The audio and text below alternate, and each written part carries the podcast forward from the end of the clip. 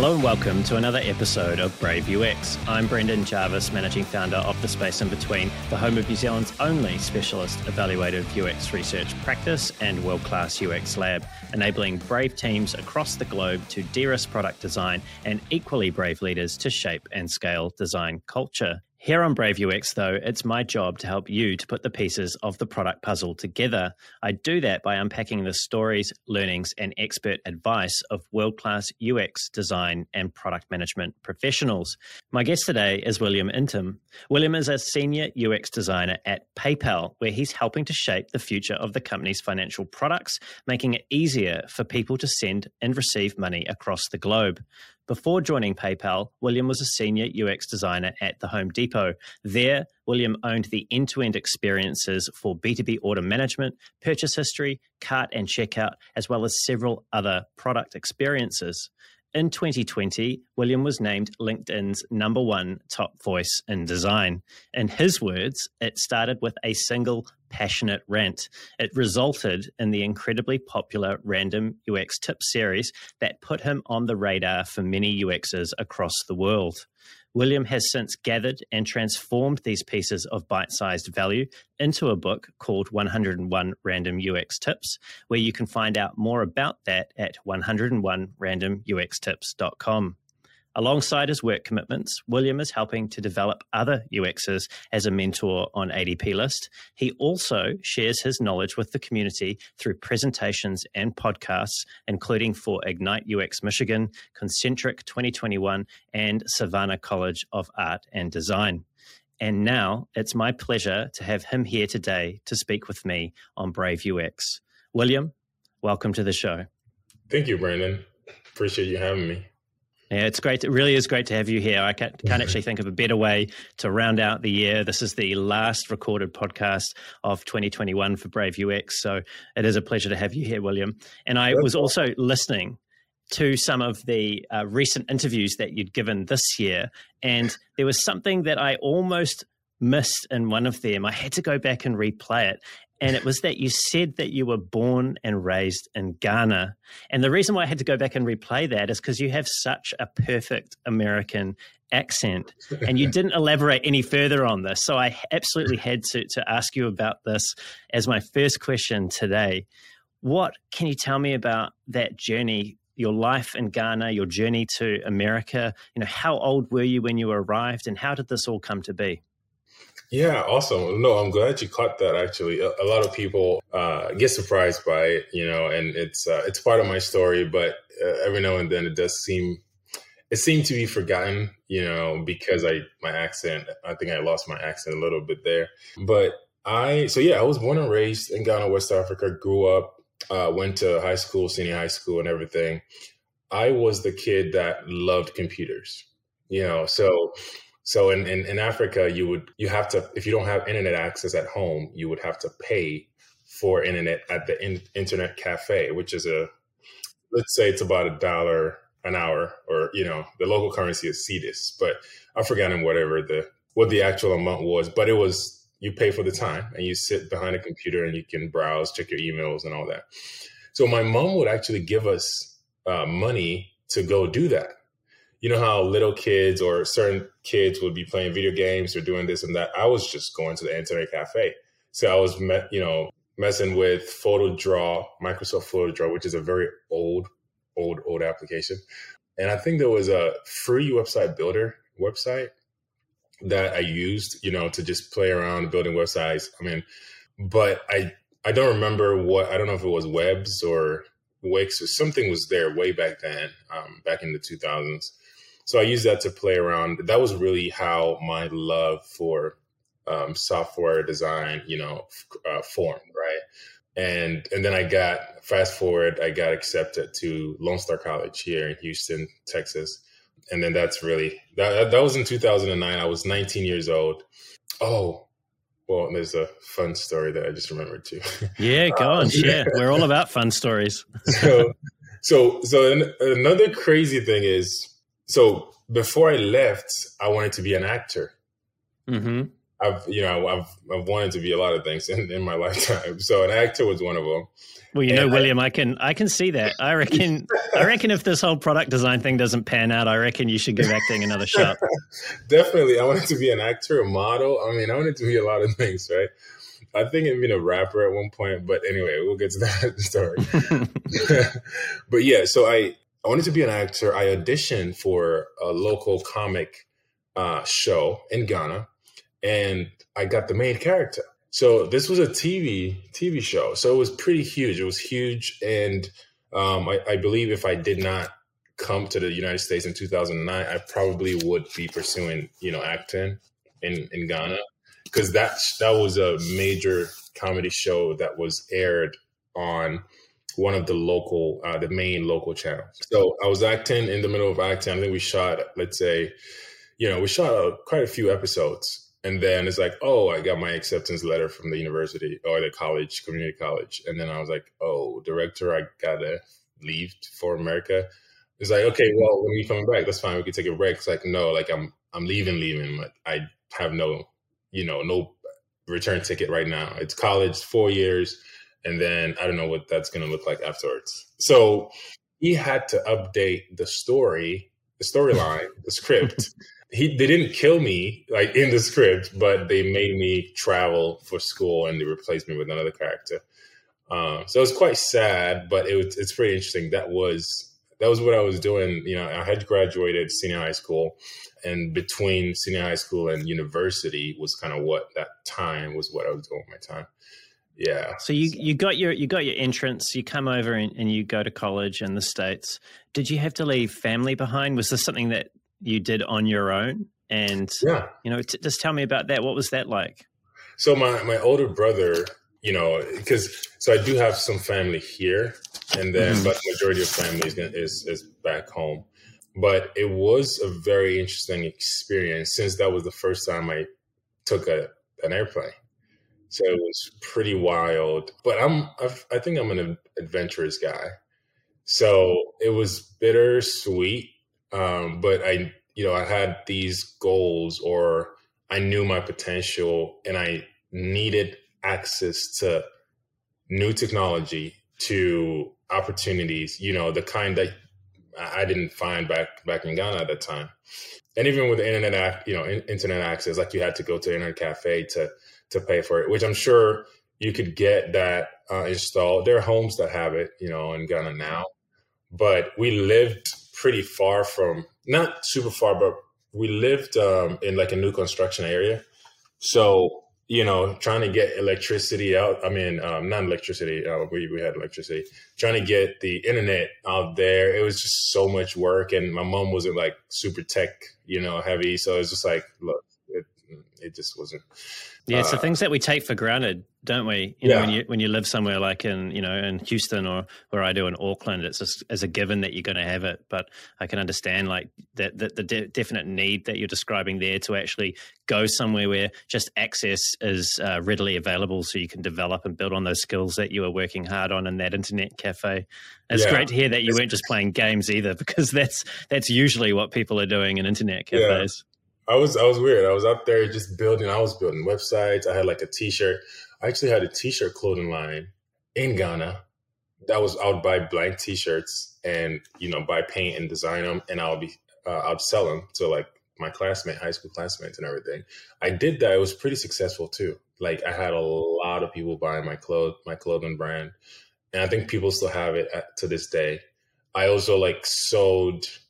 Um, I created these drawstring bags custom all handmade. I'll buy material like leather, different kinds. I'll go to the market to buy all these different types of fabric and then cut out and create custom backpacks. I mean, I was really going in with all the crafts and stuff, and I was selling. I was making money, uh, and then I got you know, and then I was I graduated and then went into acting, uh, and then you know got the acceptance and the visa and all that. So yeah, and it's this this confidence, this positivity, and and this entrepreneurialism that you're describing that did stand out to me when I was looking at your body of work watching your previous interviews and and of course um, preparing for today. And you said something recently on another interview, one with Caden Damiano, um, yeah. that made me a bit a bit curious about another aspect of you, which is something that you're actually kind of talk, talking about here, which is this uh, quite deep seated drive to do lots of things you obviously are quite focused, but you, you don't mind being busy. You know, you're yeah. working at Pay- PayPal as a as a full time product designer. You've released a book recently. I understand you're working on another one. You've yes. also become two. a father. Just two books, you know. See, yeah, this is what I'm talking about, right? and you know, th- throw in there becoming a, a, father recently as well. You know, that's a that's, that's awesome. a pretty full plate that you've got going on. Yeah. So, I mean, how are you balancing if, if that's even the right word, managing yeah. the the professional demands that you have placed upon yourself yeah. and the the sort of personal um, demands, if you like, that that fatherhood brings. Yeah, definitely. No, that's a that's a very good question. I think the the honest answer is Actually, I'm not going to say that. You know, I was going to say the honest answer is like, oh, I don't know. I just, it just happens. But it really, but I feel like that's going to be misleading to a lot of people listening who, you know, um, want to be able to manage your time better and, and all that. The, the honest answer is I, it's planning and strategy, you know, because for me, I've been, and discipline and all the things that we, we read about and watch about.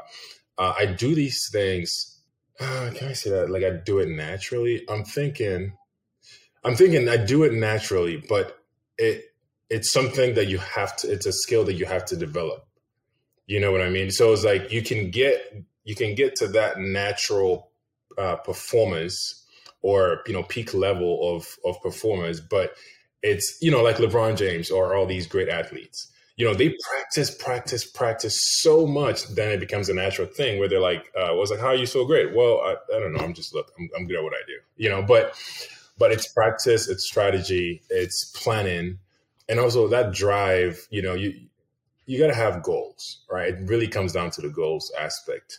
Um, so, so yeah, constantly learning, constantly reading, constantly, you know, just plan out the day to, to so I, have been telling people this uh, recently actually that i'm a seconds kind of guy like seconds as in minutes hours and seconds. And i think it's pretty cool I, I just think it's a cool way to say it because a lot a lot of people miss out on the seconds of each day but i plan to the second so, you know, when we were on a call, you, you saw, you heard my alarm go off. I've planned to the second or lived by the second rule so much so that I can sit still for a specific period of time and tell you exactly how much time has passed without like looking at the watch. you know what I mean? So I could, I could, without looking at the watch, just sit here and be having a conversation with you and you know, we could be drinking, having a drink, and just talking about life. And I would mentally know, okay, it's probably about 30, 32, 35 minutes so far.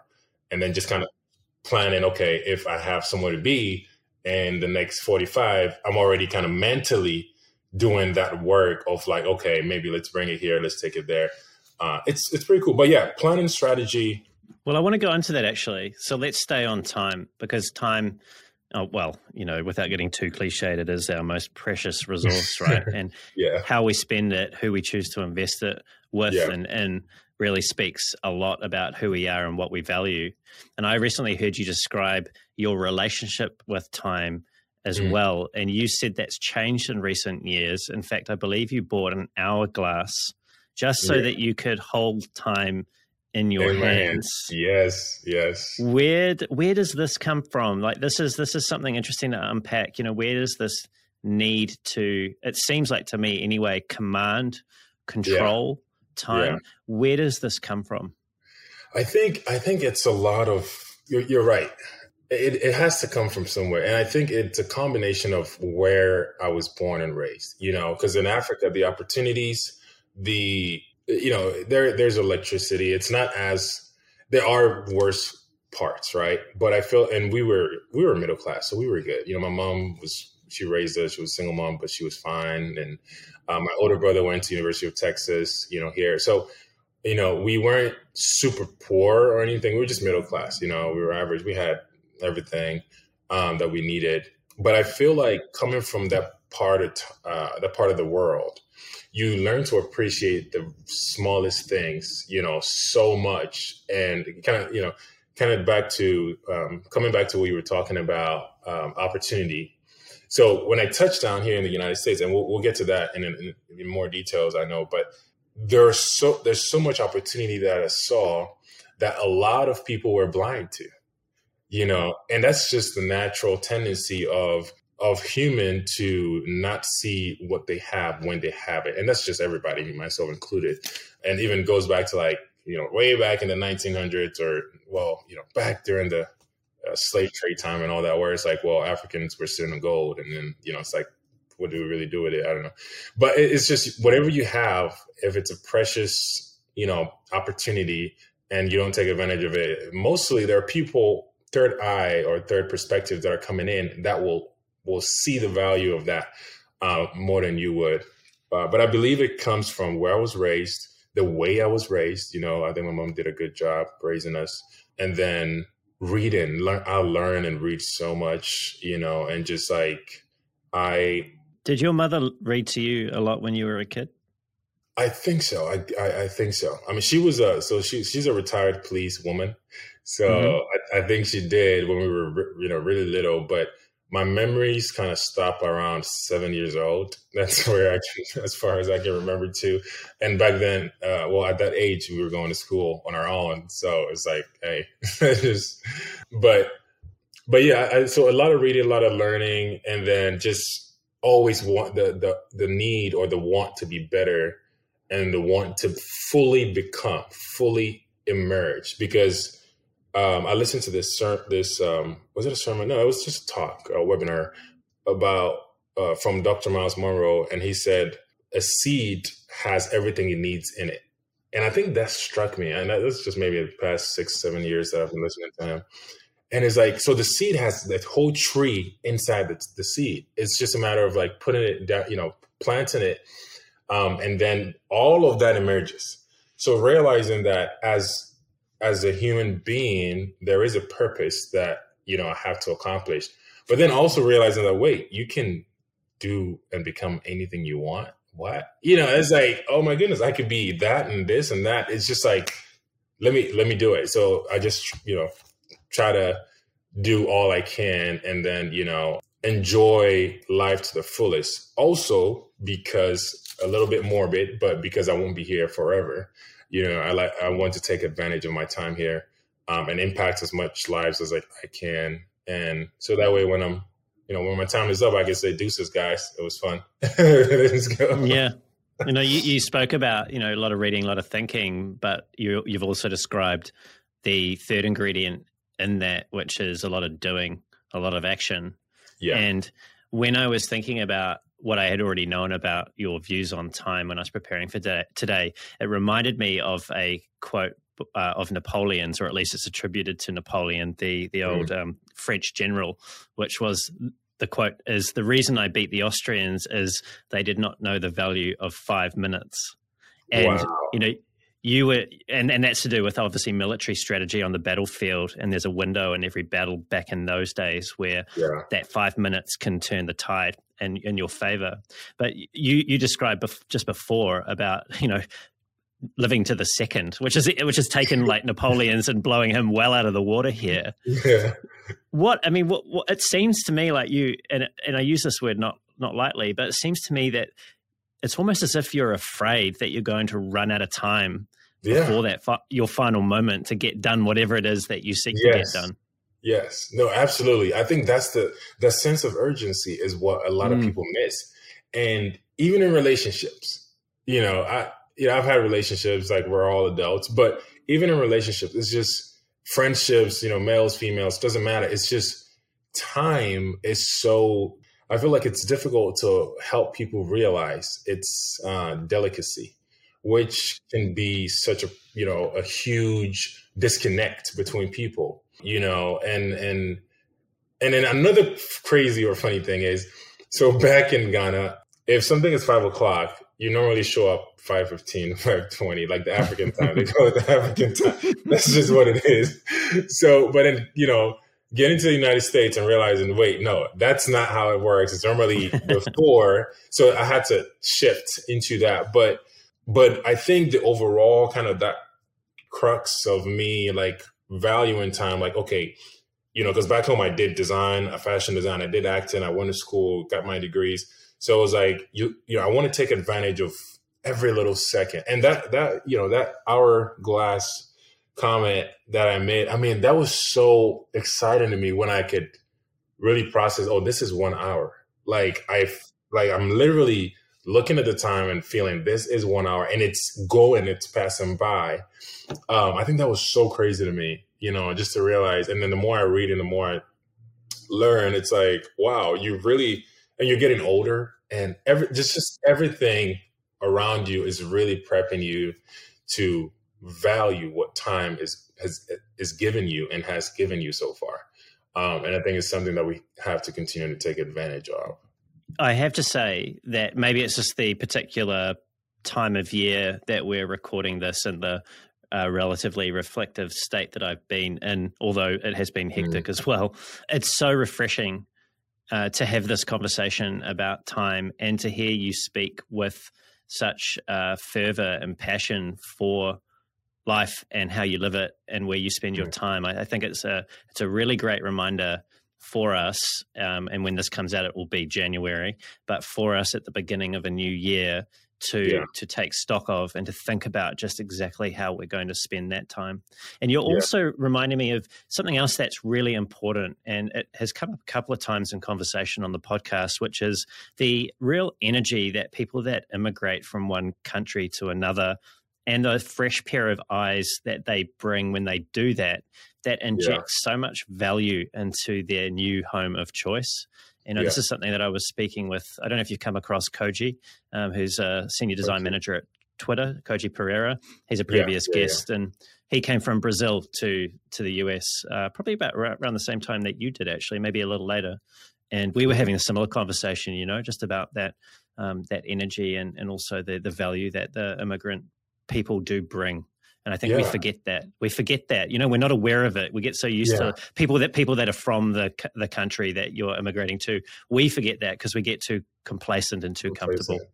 Yeah, no, I agree. And, and it's interesting now that we're talking about it. It's it seems to be every single immigrant in every single other country or like foreign country because like you know like the whole african thing like yeah we had you know uh, foreign teachers come down or we have you have foreign business owners and entrepreneurs investors flying out to different parts of the world.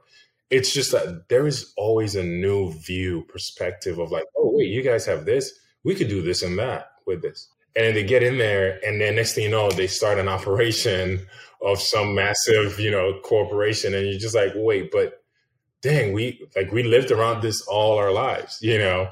And in the same way with people coming to the United States or going to like other places, it's just new new perspective. And I think the key is probably the new perspective, right? So being able to being in a new world or a new environment creates new perspective. So uh, uh another another part of why I kind of move the way I do is uh, also for that new perspective opportunity there of like, okay, even in my my uh, UX design career, I have worked in so many different industries, but still a UX designer. And the reason I did that was to be able to learn all these new to to to obtain and retrieve all these new perspectives from different industries and how it pertains to UX design. So I'm, re- I'm really pleased you brought that up. Yeah, I'm. Re- yeah. I'm re- it's a really key point actually the, that your intentionality around experiencing different industries. And I believe you've come to a happy place now in PayPal in terms of finance.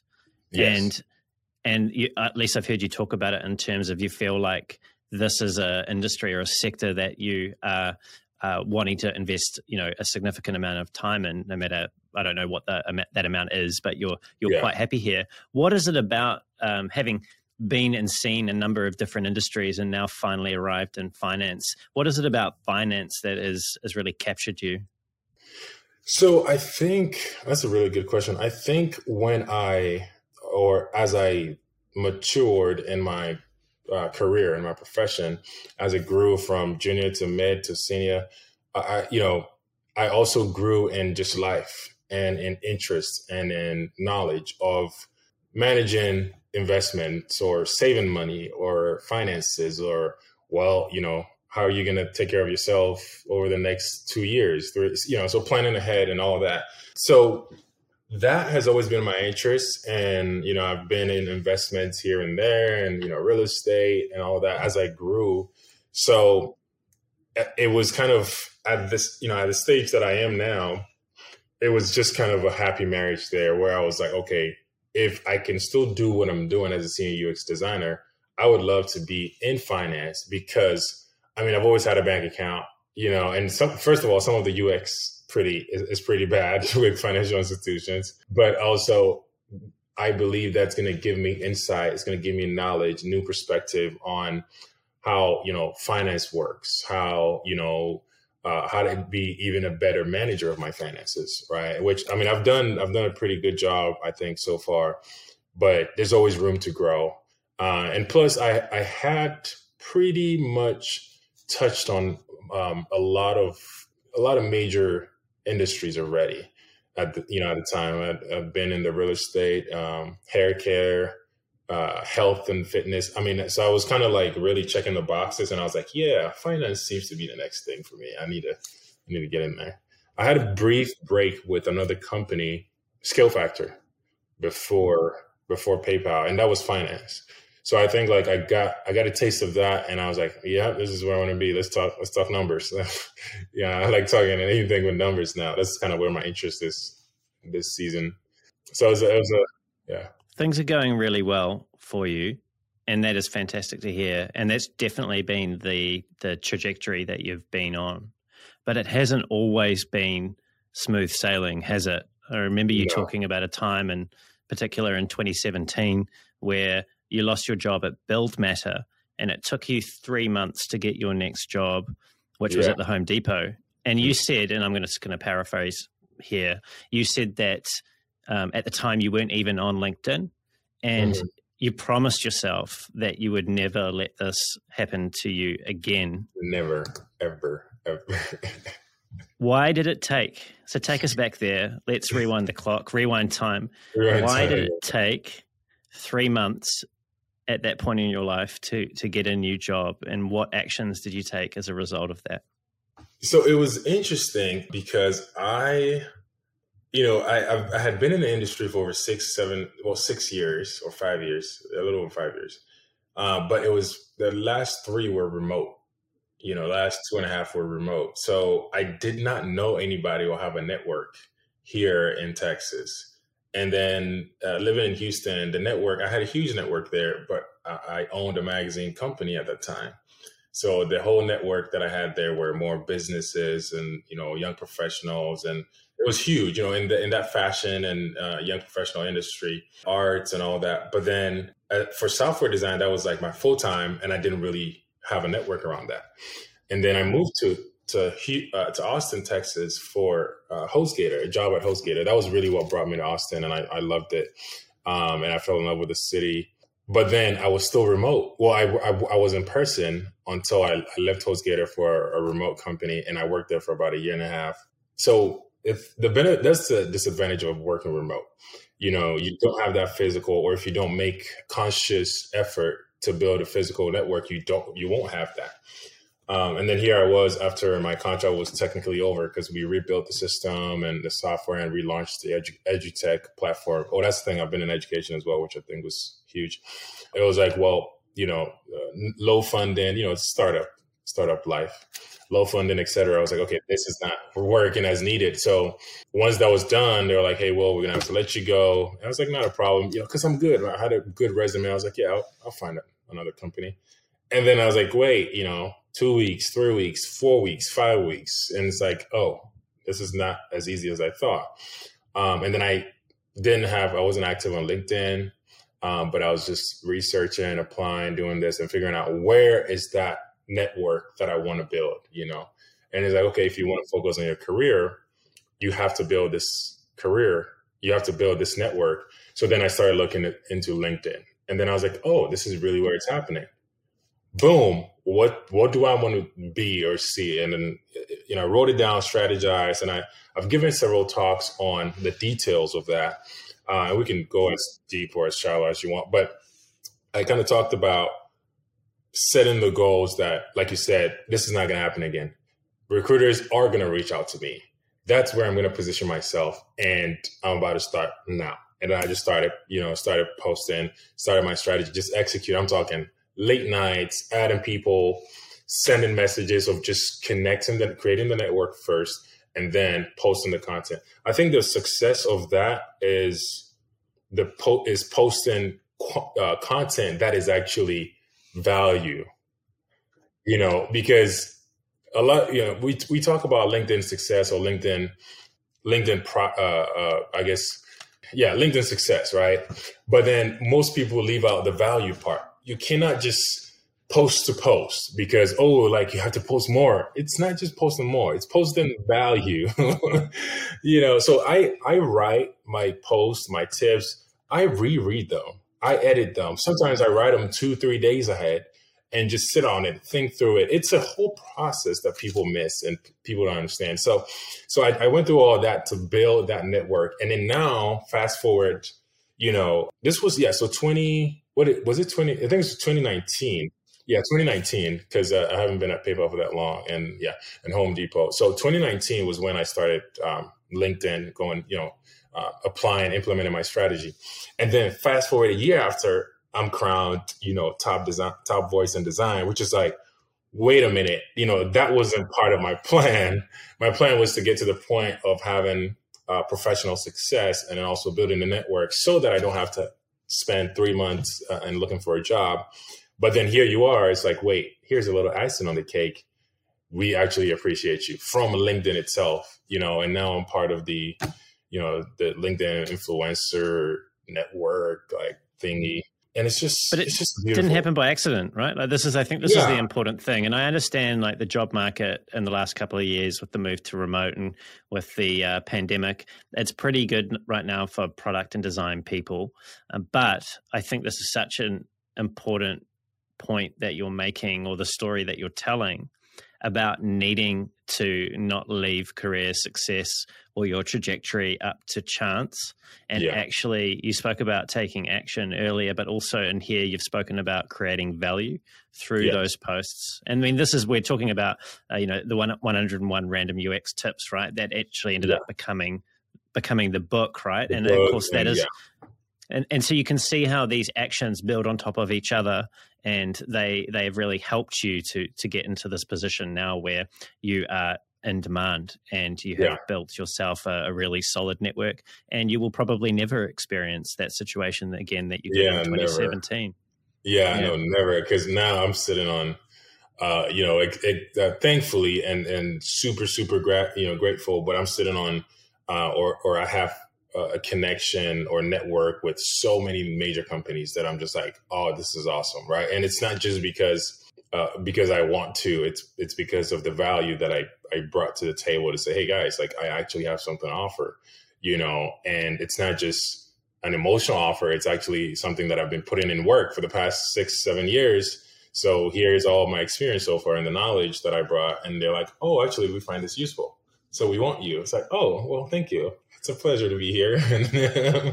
so, uh, you, have so also used an analogy in the past. You've talked about this notion of a of a fruit tree, and I don't know if that's sparking anything. Yeah, yeah, uh, yeah For yeah. you, do you want to tell us about that? Because I thought that was quite a quite a nice way of summing up what it yeah, is that we are talking the, about. It, yeah, it's something I stole from one of my my uh, you know readings as well. But mm. it's like like I was talking about the seed earlier. Of the seed has everything that it needs, and you're you know you're a seed i'm a seed. You have everything you need to succeed and to fulfill your purpose on earth.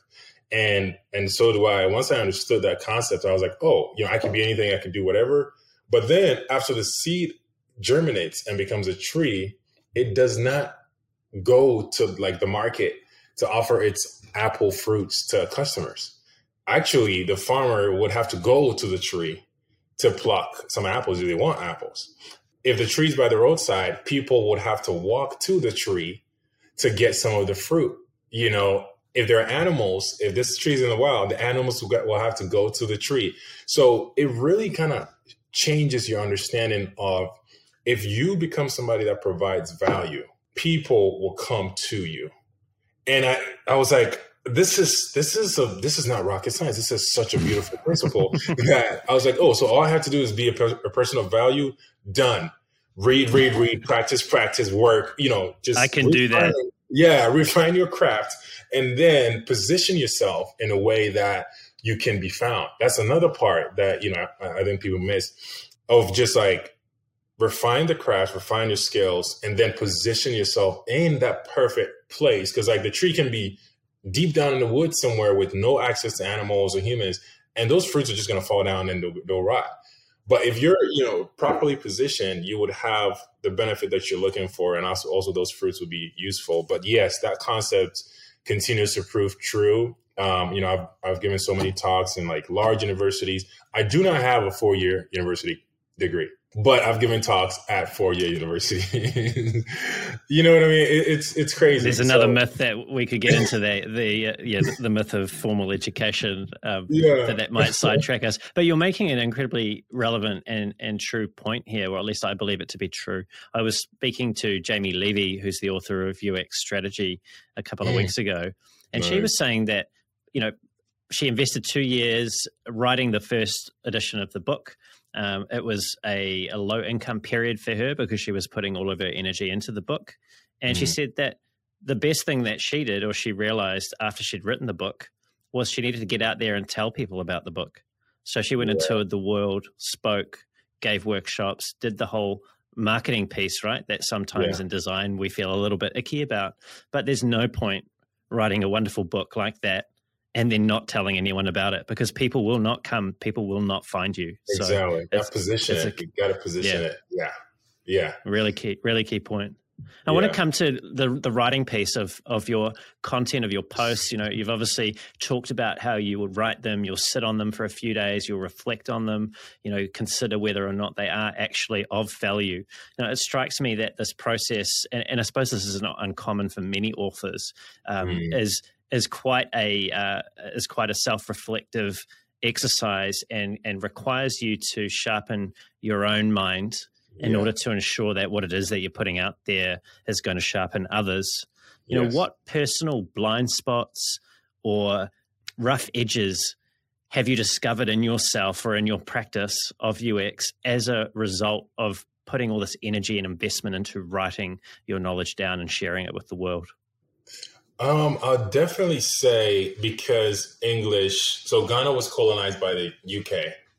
Uh, no, by the yeah, by the British, right? So we speak the Queen's English, right? You know, the Queen was our president, quote unquote, back in the day. So, so, so that's good. I have that going for me. Good, good education and all that. But I still want to be able to kind of even grow in my English you know, expertise. I'm trying to find a fancy word, but I can't think of anything. But you know, the, my my English English writing and speaking skills, right? Uh, even though I've uh, you know I've come a long way and I've I've I've done a lot of things that most people haven't, but I still want to even do more.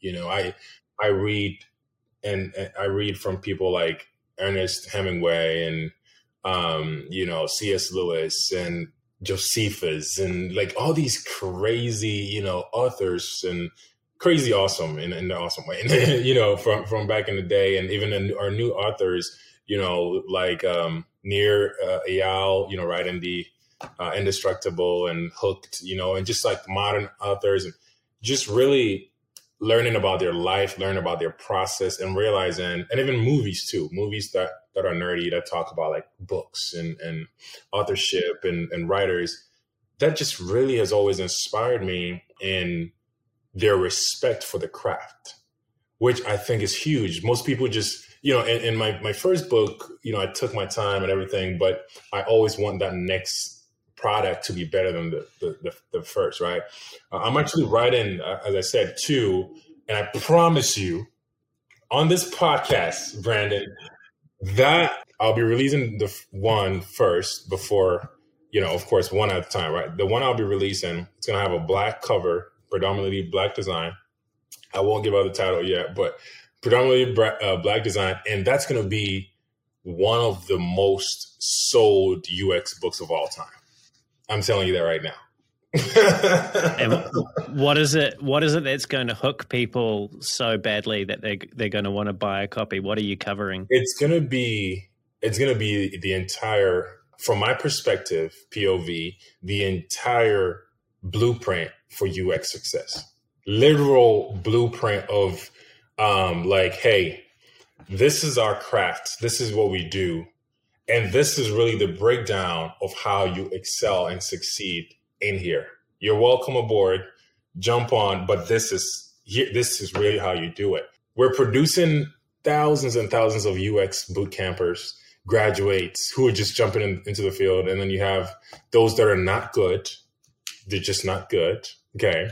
And those that are just like imposters. And you have those that really care about the craft because there are people that come into UX for the money. And I've given I've given talks about it, I've posted about it and said, look, if you're here for the money, you're not gonna last. Because it's very emotionally draining. you know, the process of UX, the stakeholder buy-in, the rejection, the approvals, the research, it's tedious and not everybody's gonna last. But there are certain things that we do we did right and we continue to do right as senior UX designers that can help you avoid a lot of these same mistakes. Right. So it's really gonna gonna be that book that's like helping designers, both senior and junior, to uh, you know, senior mid level, just everyone to say, hey, look, if I'm feeling like, you know, having imposter syndrome a little bit, or if I'm feeling down or feeling unmotivated, something that you can pick up to say, okay, where am I in the process? And then what are some of the things that are going to be happening around me at this time, at this season? So I'm putting a lot of effort into into the research, into the you know the artistry of it. I think that's the mo- most important part. I'm also writing it as a masterpiece. So the choice of words, the arrangement, and the hierarchy of words, the it's just a whole art that uh, I'm having a good time writing for designers so it's as if like we're in Figma designing something. That's kind of what I'm. That's the goal I'm trying to achieve with the book. When you're reading it as a designer, I want you to feel like, wow, you're designing something. Like this is a designer writing for another designer. So it's, it's going to be pretty exciting. Yeah. And is this is this the, is this book inspired by the talk that you've given called "How to Increase Your Competitive advantage as a yes, designer. Yes, yeah, yes, right. Because I want to, yeah. I want to come, I want to come to that because that is on my my little list of things to to cover with you today. Um, awesome. You spoke about in that talk the the need, uh, the very real need to focus on the soft skills ahead yeah. of the technical. So actually, and, me, sorry, Brian. Let me let me mm. interject a little bit. It's not not necessarily that one. I think that probably probably planted the seed. But the next talk, however, that followed was the reverse engineering your UX career. That was the one that spurred it all. And I, I was up till 3 a.m. preparing preparing content for that talk. That was when that idea hit. Yeah. Yeah. But it's it was right after the one you're talking about. Yeah. Well, let's zero in on, if we can, on the soft skills, because I think this is such an mm. important thing to cover. You mentioned people coming out of boot camps and, and sort of other formal education, and then they, they run, run into the very um, real brick wall that can exist when you're actually in a real company doing real work for the first time, or even yeah. just a different environment. You might have come from a really supportive, really helpful uh, design based environment and move into another company that doesn't quite have that same level of maturity, right? And there are some challenges. Mm-hmm. What is it about soft skills? You know, the things that we have to do every day, empathize with others, uh, learn to listen, you know, um, really, really, truly put our, our, our human face forward in the best way that people struggle with so fundamentally. You know, this yeah. strikes me as a really strange thing for such a for a species you know, humanity yeah. is an incredibly, we're successful because we're cooperative. Yet, yes. for some reason, when we hit the work environment, the corporate environment, we seem to freak out and freeze when it comes to some pretty basic stuff. Why is this? Well, you know, that, that's a really good question. And, and that's something that I continue to help uh, my mentees and to guide them and to just try to hammer it home to say, listen, this is something that you need. Um, and I think it's especially difficult in our world today, in the modern world, because it's it's modern and everything is so. I feel like there there's um, more of a an, an, appreciation for entitlement, right? And I, you know, you, you, I, I, I, I would assume that you and I, from when we were growing as younger kids, kind of, uh, you had to either like either you had to acquire, you know, whatever you want it. you know, not like acquire, like work for it, right, kind of thing. Say please if you know if you're asking for something, and just really learn how to maneuver um, your way around getting what you want and I think we have lost that, uh, you know, a bit of that in, in our society today, especially with with uh, the younger generation coming up, and that is affecting the workforce. It's affecting everything because you have junior, you know, I have mentees that from all over the world. You know, I'm on calls from you know with mentees in the UK at 1 a.m. or you know India, China. I mean, it's it's everywhere, but I hear a lot of um, oh well like you're saying you know about different work environments i ha- i've had multiple different work environments you know it, that in itself is not a deal breaker the deal breaker is how you look at it how prepared are you? How do you understand that process? And i went into every single industry that i worked at with the lens of here to learn something new. You see, here to learn something new. So if I get there and it's a horrible work environment, I'm protecting my sanity, protecting my peace, but with the POV, the perspective of I'm here to learn something new, because there is going to be something to be learned at every company. Doesn't matter the environment. And I feel like a lot of people miss that and they just focus on, you know, writing long LinkedIn posts bashing companies and bashing, you know, uh, uh, other humans and even recruiters like, oh, well, I didn't get a call back and this is not right. And it's like, relax, you know, this other person is a human too. Whatever they're going through also matters. Like everybody's situation matters. But what can you do is to look at it and find out what you're supposed to be learning in that in that moment. Because it could be okay, learning that that team structure does not work for you right? But because they're paying the bills and because you are also in the field that you want to be, you're learning, you're designing, you're growing. If you can execute, get your job done, learn. So that's that exchange that you're doing there. And then figure out how long you can stay there for, right? Okay, maybe I can do this for two years. Great. You do do your two years with your your shoulders high, with your chest out, you know, with f- joy and execute it to the fullest of your abilities and then just take all that knowledge and guess what just spring and excel from there this is so uh, such an important point that you're making and i'm not saying i'm not suggesting in any way that there isn't bad shit that goes on that shouldn't be tolerated and there are there are definitely things that happen in our world that uh, t- yeah you just don't have to put up with but yeah. 99% of the time and again that's a, a huge generalization if if you can adopt this mindset you know the, the one that you've just spoken about william about uh, seeing it as a learnable or a teachable moment you know what am i learning from exactly. this crap experience yes. what a way to protect yourself and what a way to build yourself i, I really yes. think that's a that's such a key framing that you've just brought there yeah i mean like it, it, one thing i just thought of this thing from this uh, event from ernest hemingway and i watched his bi- uh, biography once and that changed my life it changed there was one time where he, I think he went out drinking or kind of like uh, paused writing and went out just living life, you know, just out there in Italy and somewhere just having a good time. And people were just kind of talking, really saying the worst about him, like, oh, you, you fell off. You can't really write anymore. And he's like, oh, really? I mean, the press, everybody's just talking crap about him. He's like, all right, took a break, kind of just uh, isolated himself, and then wrote another piece uh, and I'm kind of shortening the whole process there, but I think I think he while he was doing that, he wrote one that was like a failure. People just didn't accept it. And he's like, "Oh, I'm still the man. I can still do this in my sleep. I'm gonna go back in and actually isolate myself and put in that um, you know same level of energy." And then just wrote another one that blew all his previous works, eh, you know, and sales and numbers in the water. So it's important for us to understand those lessons that we're learning through the different environments that we're in. But yes, that outlook is very important.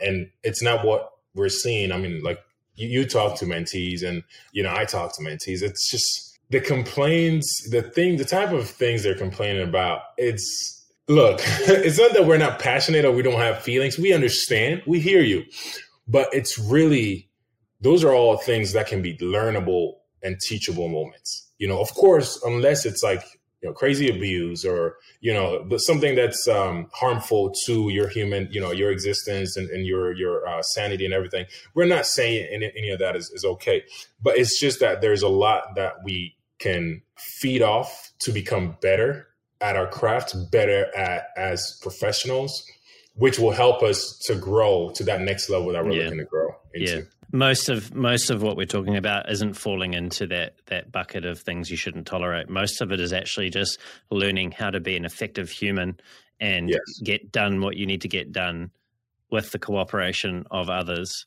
Yes. And I think if we can blame anyone for for this uh, the situation with people uh, maybe maybe needing to do some work on themselves, we could probably blame their parents, which maybe oh, not. Yes. maybe maybe it's not a popular thing, but you know this whole helicopter parenting and the fragility that has come along with that with some of our our younger humans is uh, has really not done anyone a service. Now, do you yes. get the feeling that some of your mentees just need to do a little bit more work on themselves on their own before they come to you with their problems? Oh, yes, absolutely. And th- I'm saying this out of love because, you know, if senior senior designers don't, if we're not honest, uh, honest with our, you know, junior designers and, and entry level designers, they're never going to achieve their fullest potential. But if we're brutally honest with them, it saves them so much headache and it saves them from repeating the mistakes that we we made when we were climbing up that ladder. You know, but yeah, going back to those soft skills, you know, soft skills are through the window now. You know, no one really understands kind of the hierarchy, the need for, you know, like cooperation, the need for, you know, respecting your boss and you know, just like the whole team dependencies and and and goodness, everything's just about me, me, me. Like, you know, that participation trophy concept of like, well, why, why is not, you know, why is everyone not listening to me? Because there are 20 people in the room and we have, yeah, and you're not really the CEO. yeah, and Zoom's made it fairly difficult during the pandemic because it's very rare that you actually meet someone else's eyes directly. You know, we're all yes. looking down at the box. You know, I'm doing it now, right? I'm looking at you because yeah. I'm looking at the camera. But yeah. I mean, how when was the last time you actually eyeballed someone and had a good human conversation with exactly. them? Exactly. There's it, there's a lot of that as I was playing into it, and and that's what we're talking about. Consciously making the effort to build that network, that physical network, and then physical, you know, uh, physical presence and interaction with other humans because it really helps with building your you know your growth your courage your practice. You got to practice that human connection and it's important. Yeah. What are some of the limiting beliefs or myths that designers that you've encountered in the community, whether they're mentees or colleagues or past colleagues, what are some of those myths or beliefs that we, in general terms, are holding on to that aren't doing us any favors and that we need to do our best to let go of? Wow, that's a good question. There are quite a few. Off the top of my head, what I can think about right now, because I'm thinking more in senior, I'm thinking also mid level now. I would say a lot of people conclude that one is better than the other when it comes to large sized or small sized companies. And I think that is something that's limiting designers' growth, designers' accelerate uh, or ability to excel because you know, somebody's goal might be to work at Google, and that is a very valid goal. That's what they want. Or somebody's goal might be to work at PayPal, and that is what they want. It's just like, yeah, PayPal is really, really huge, but it's what they want, and that's valid. And then, you know, somebody else might just want to stay in a small startup, you know, team size, and that's also okay. It doesn't matter, genius, senior. So I feel like that's always limiting because when the opportunities knock, that's where people start getting caught up with their emotions and with their ideas of and beliefs of like, oh well, Amazon, you know, is is in my inbox, but and th- this these are just examples.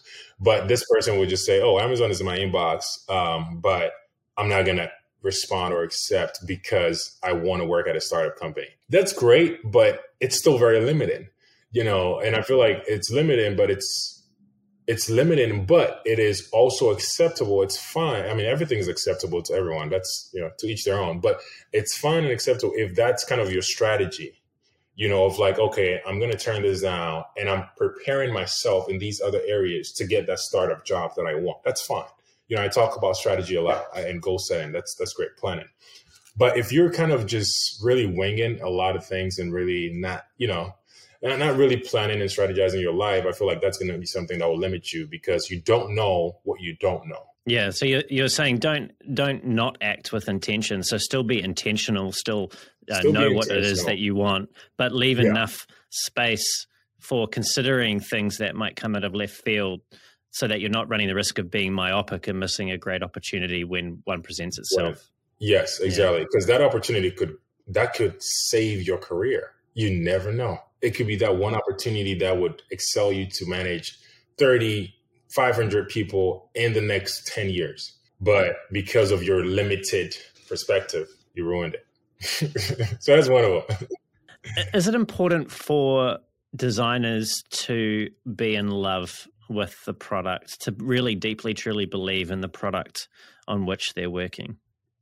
Yes, and that is in all the talks, and it's in everything I've written and everything I talk about. Um, and that's where I get a little, uh, I guess, red pill, like a little harsh or direct. That if you're in for the money, you're not gonna make it, and it's like, ouch. but I'm serious, and I say that with love because the heartache or heartbreak from the pain and the emotional toll that UX takes on people if you're not passionate about it, you're not going to be able to handle it. That's just what. Is, what is what is that heartbreak? What is that toll? You know, what are you talking about when you so, say that? So, so, so those tolls are, for instance, uh, getting stakeholder buy-in. CEOs are not. They're not necessarily the uh, very nice of people. They're not here to like kind of babysit. You know what I mean? Like if if you think about if you take an organizational structure. The CEO is not there to make friends necessarily. He's there to build, to build a company, to build, you know, uh, and uh, business objectives and goals and execute. So it's important for uh, designers to understand that sometimes your stakeholder buy-in feedback is not going to come in packaged in the box that you're looking for. You might be looking for that pink, you know, with a rib, uh, ribbon with a bow and it might just come in a camouflage, you know, military style box, or just and a plain like, brown, a plain, plain brown, brown, one, tan. Yeah. You know, it's no like bow. Yeah, no bow, and you know, no tape. Is the box is just sitting in it, and you have to understand if you're not passionate enough, that's going to set you off. It's really going to set you off, and you're just going to be like, "Oh, you know, this guy is the meanest person on earth." But then what happens is you leave that company burn bridges, and then go to another company expecting this, you know, over the rainbow idea, which will never exist because you don't have the passion and you're looking for that, you know, that payout. And like, yes, UX pays very well, but you have to have that passion. And if you don't have the passion to start with, as you learn, learn what we're here for, learn what we're doing. We're actually affecting the future of technology. So this is no easy feat of I just, you know, oh, I could, I could create a button that looks easy. These guys are getting paid how much? No way! Like that's silly. There are people that talk down on the craft, that are junior designers that I've spoken to will talk down on their craft as if it's just like, oh, it's just a red button with, you know, exit on it. Like I could totally do that, and then in turn turn around and want the the, the profession to just bow to their, you know, kind of their perspectives or their um uh, uh, entitled, you know, entitled beliefs. It's like, no, you came in kind of looking down on everybody in here. You're not really. This is not going to change for you because it's real. This is serious. What we're doing is very serious. We're we're affecting experiences, emotions. We're you know affecting. Wow, people don't understand. It, it's very deep, mm. you know. So anyway, it, so it sounds like this really frustrates you. It really does because uh, that affects the output of uh, experiences that we create over the next 10 years. And I, I take that very, I take that to heart because when we came into the, into the field, I feel like UX was at a certain point that we were excited to be a part of. It was kind of, you know, I feel like the, the, you know, the, the previous UX designers, uh, you know, the experts that came before us did a great job of setting that precedence for us. And then it's up to us to really uphold that same, you know, uh, level of seriousness. Like writers take their art. You know, it's like, hey, this is very delicate. It's the book is finished, but I need to go back and reread it and actually throw it all out and start again. And then you have an editor who's going to go through and read it and then tell you, hey, Brandon, like this three chapters are going to be removed. and it's like, wait, so everybody, there are gatekeepers. There, every single single step is important to protect what we do because we're affecting human computer interaction. It's not just, you know, it's not just fun. This is people's lives and relationships and emotions and data and goodness. Take it serious. I've yes. probably mentioned this before, but I had a really great conversation with Bob Baxley, who used to be at Apple as one of the heads of design, and now he's senior VP of design at ThoughtSpot.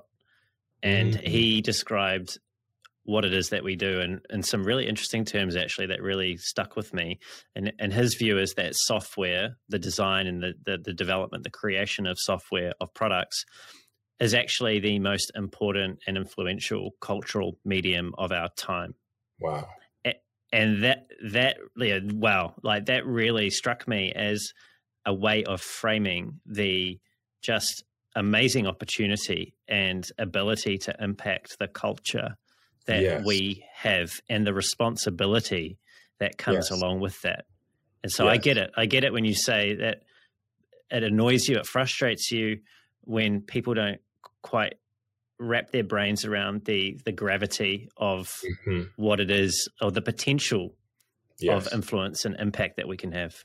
Yes, yes, and then because if they don't, then it's going to affect their methodology. It's going to affect the output. It's going to affect, you know, like what's pushed out, and that's not going to support. I mean, it's going to skew culture, society into a whole different direction, or directions that are not really helping us as a whole. No research, no this, no that, and it's like, what, what are we doing? We're killing that culture. We're killing that that crap. But that's such a beautiful way to put it. Yes, it's definitely, you know, we're shaping the future. We're shaping experiences, and computers are not going anywhere. They're in cars. They're in everything now. You know, so even conversational design, like with all these new in-home um, devices, conversational design, no screens, but there's still UX designers, you know, or not you, but you know, conversational designers that are building these experiences, every single detail matters. We cannot even take that lightly. Yeah. Yeah. I want to come back to time because I feel like what we've time. what what we've just been talking about and time are dovetailing here, at least in my brain. And there, yeah. there's often a lot of pressure in the environments that we work in. You know, we were just talking off here how it's been a really busy year, and that um, you know, it's actually my my year seems to be finishing in a more hectic manner than it started, right? But there's never yeah. enough time. It's a constant uh, issue that we face. Probably every industry does, to be fair. But I always hear designers complaining about not having necessarily enough time or mm. resource to practice mm. design in the the perfect way you know, the yeah. way that we read about in the books and that we get all excited about. And this really, really, really frustrates designers. How do you manage the tension, the sort of inherent tension that exists in a world that there are scarce resources and never enough time mm-hmm. in order to to do perfect work? You know, how do you navigate this and still make things that you're proud of? So that's a really good question. I think it comes up to it comes down to prioritization, right? And prioritization of every single aspect of your life. It's like so deep, right? So you have the professional aspect, but your sleep, your health, you know, your breaks, all of those matter in order to. Oh, I think that uh, that goes um, to support a little bit of what I was talking about on um, the podcast with K- uh, Kaden. Uh, uh, Kaden, yeah. So yeah, it's about that high productivity. Most people think it's just like, oh, I gotta either perfect my skills and watch a bunch of YouTube videos. No, listen to podcasts. That's it's like that's great, but are you taking breaks? Are you staying you know active? You know, how are you eating? What's what does that look like? Because your performance is dependent on your on your health. It is dependent on how um, healthy you are. So so I would say prioritization prioritization of every single detail in your life, including what time you sleep, what time you wake up, what time you eat, and you know, so our, uh, uh, our calendars are mostly just meetings. My calendar has what time I wake up, what time I eat breakfast, what time I have a snack, what time I have lunch, what time I, you know, because you have to have that full day calendar. If you miss out on any of that, that time is going to go to waste more than likely because it is, uh, and then going that going up to or kind of interjecting here about financial knowledge and management, uh, something that Dave Ramsey said about planning for every dollar.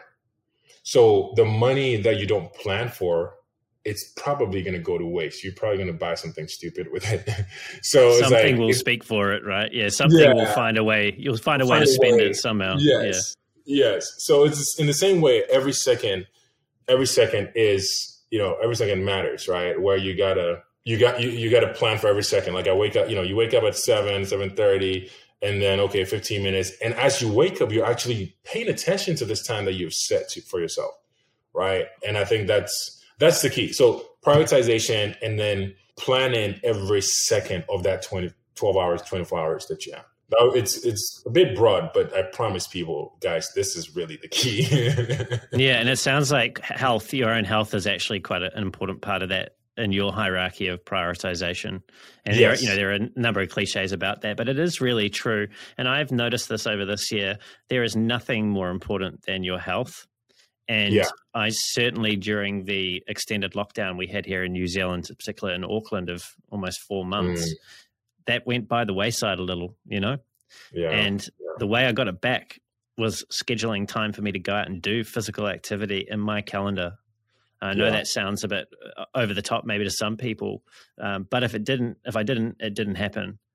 Mm-hmm. And yeah, it's really important. People look after look after your health, and you'll find that you've got the energy to deal with the other challenges that are presenting themselves. And sticking with it, you know, like planning, yeah. putting it up, and sticking with it. And you know, now I'm I've always enjoyed riding bicycles, so I'm actually looking forward this next season in my life. I'm gonna be I'm looking for a bicycle. I like I like craftsmanship, so I want something that's like created with like really love and care, um, and also the ability to support you know a small business. So I want something that like that, and I also want to pick up boxing. You know, just just something that I've never done, but I'm like, you know what? Why not? Really, like if people ask themselves why not a lot, they would be, they would surprise themselves. It'll you be know. the hardest thing that you've ever done. I'm going boxing in 20 minutes and just oh, just really? for, just for, for fitness with my trainer.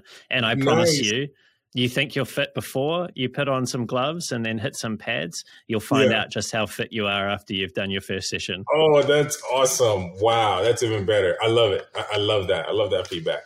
I'm excited because if, if it's going to help me just realize, okay, you need to maybe work on this, do this, and then over time really commit to it sign up for a monthly, whatever I need to do, and just stick with it. I think it's important, you know? Yeah, this yeah. is actually making me think of just before we wrap up for today. It's making me think of, and I can't remember who I heard this from, but you have to consider making decisions, the one decision that will remove a thousand others.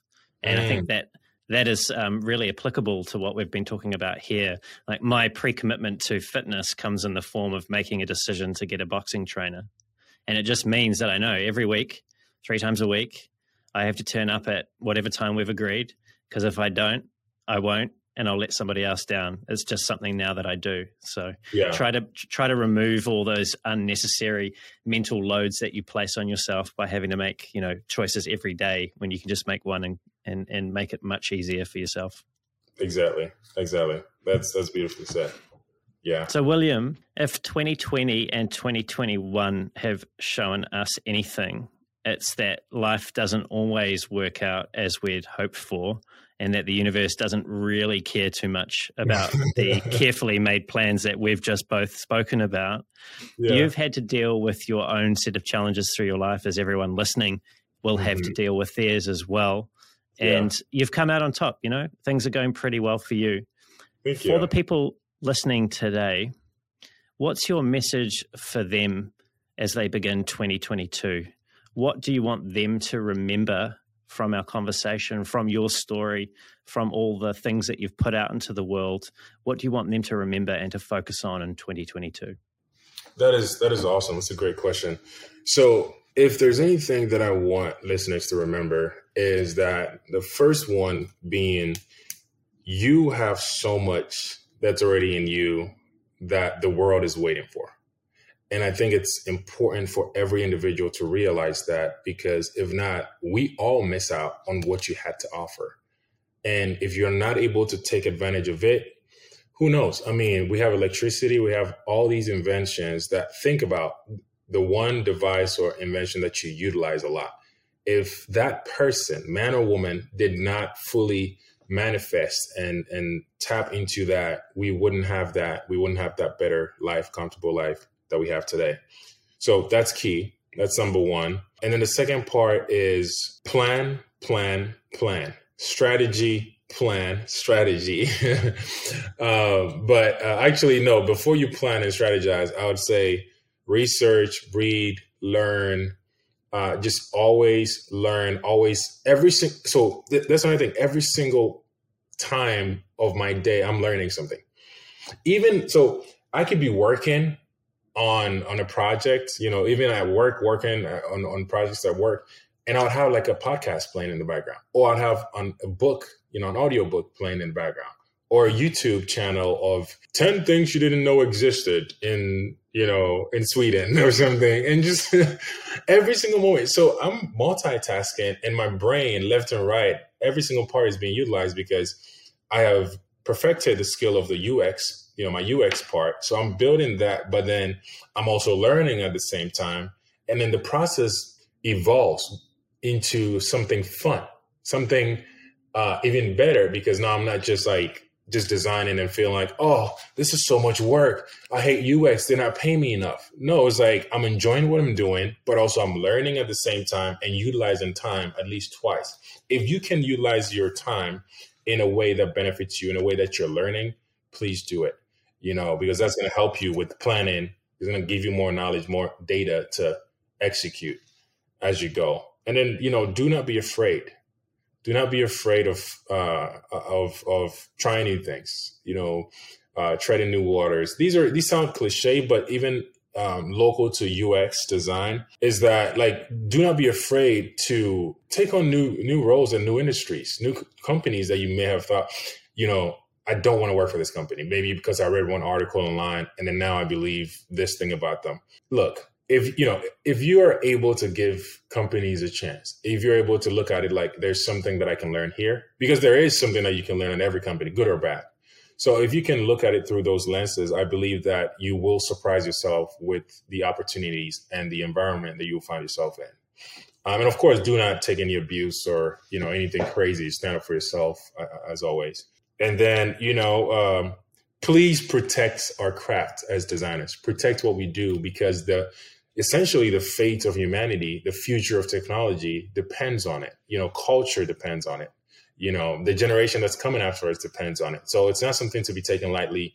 We need to protect the methodolo- methodologies, the processes, respect the craft, um, refine, reiterate, and keep that process intact. Because if the moment we stop doing that, we continue we per, the moment we stop doing that is the moment we produce experiences that really do not serve the greater purpose right? So so let's do that. And then i think um, for the last thing i would say yeah I, I already said don't limit yourself but live fully you know because we talked about time and time is passing by every single day. Not in a in a scared way. Do not be afraid of time but try to own it. If if you if you really need to buy an hour, well, I would say buy an hourglass, you know, just to like really start start appreciating that process of like when you have it in your hand and it's going and you realize, wait, this is actually you know a representation of like time. It's like it's it's going. You're watching it deplete. It's a whole new way of looking at life, um, and you will you will succeed. I mean, I think we're all going to be all right if if we keep working at what we're supposed to be doing. So, yeah. What a great place to leave our conversation, William. I've really enjoyed the energy and the very clear passion that you have brought to it. Thank you for so generously sharing your stories and your experiences with me today. Thank you for having me. This is awesome. Thank you for what you're doing for the UX community, by the way. You're fully living it out, you're fully um, manifesting. And I think that is what we have been talking about all day today. If we can each fully focus and fulfill and manifest our purpose, we contribute to the greater good and the future of technology. So, oh, you're most welcome. I'm very touched. William, if people want to follow you and find out about all the wonderful contributions that you're making to the field, to our community, what's the best way for them to do that? I would say LinkedIn, and uh, my name is William Ntim on LinkedIn, and then YouTube. I'm gonna start. I'm starting a YouTube channel, trying to get some more content uploaded there. So that's gonna be good. And then, of course, on Amazon and all the book stores, I'm gonna be uh, making sure my books are available there as well. So. Perfect. Thanks, William. I'll make sure that I link to everything, all the all the ways that people can find you, YouTube channel, LinkedIn, where they can find the, the book and books when the new one's out. Let me know.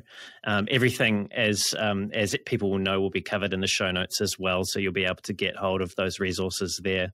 If you enjoyed the show and you want to hear more great conversations like this with world class leaders in UX design and product management, don't forget to leave a review on the podcast, subscribe, and also pass the podcast along if you feel that there are other people in your sphere that would get value from these conversations.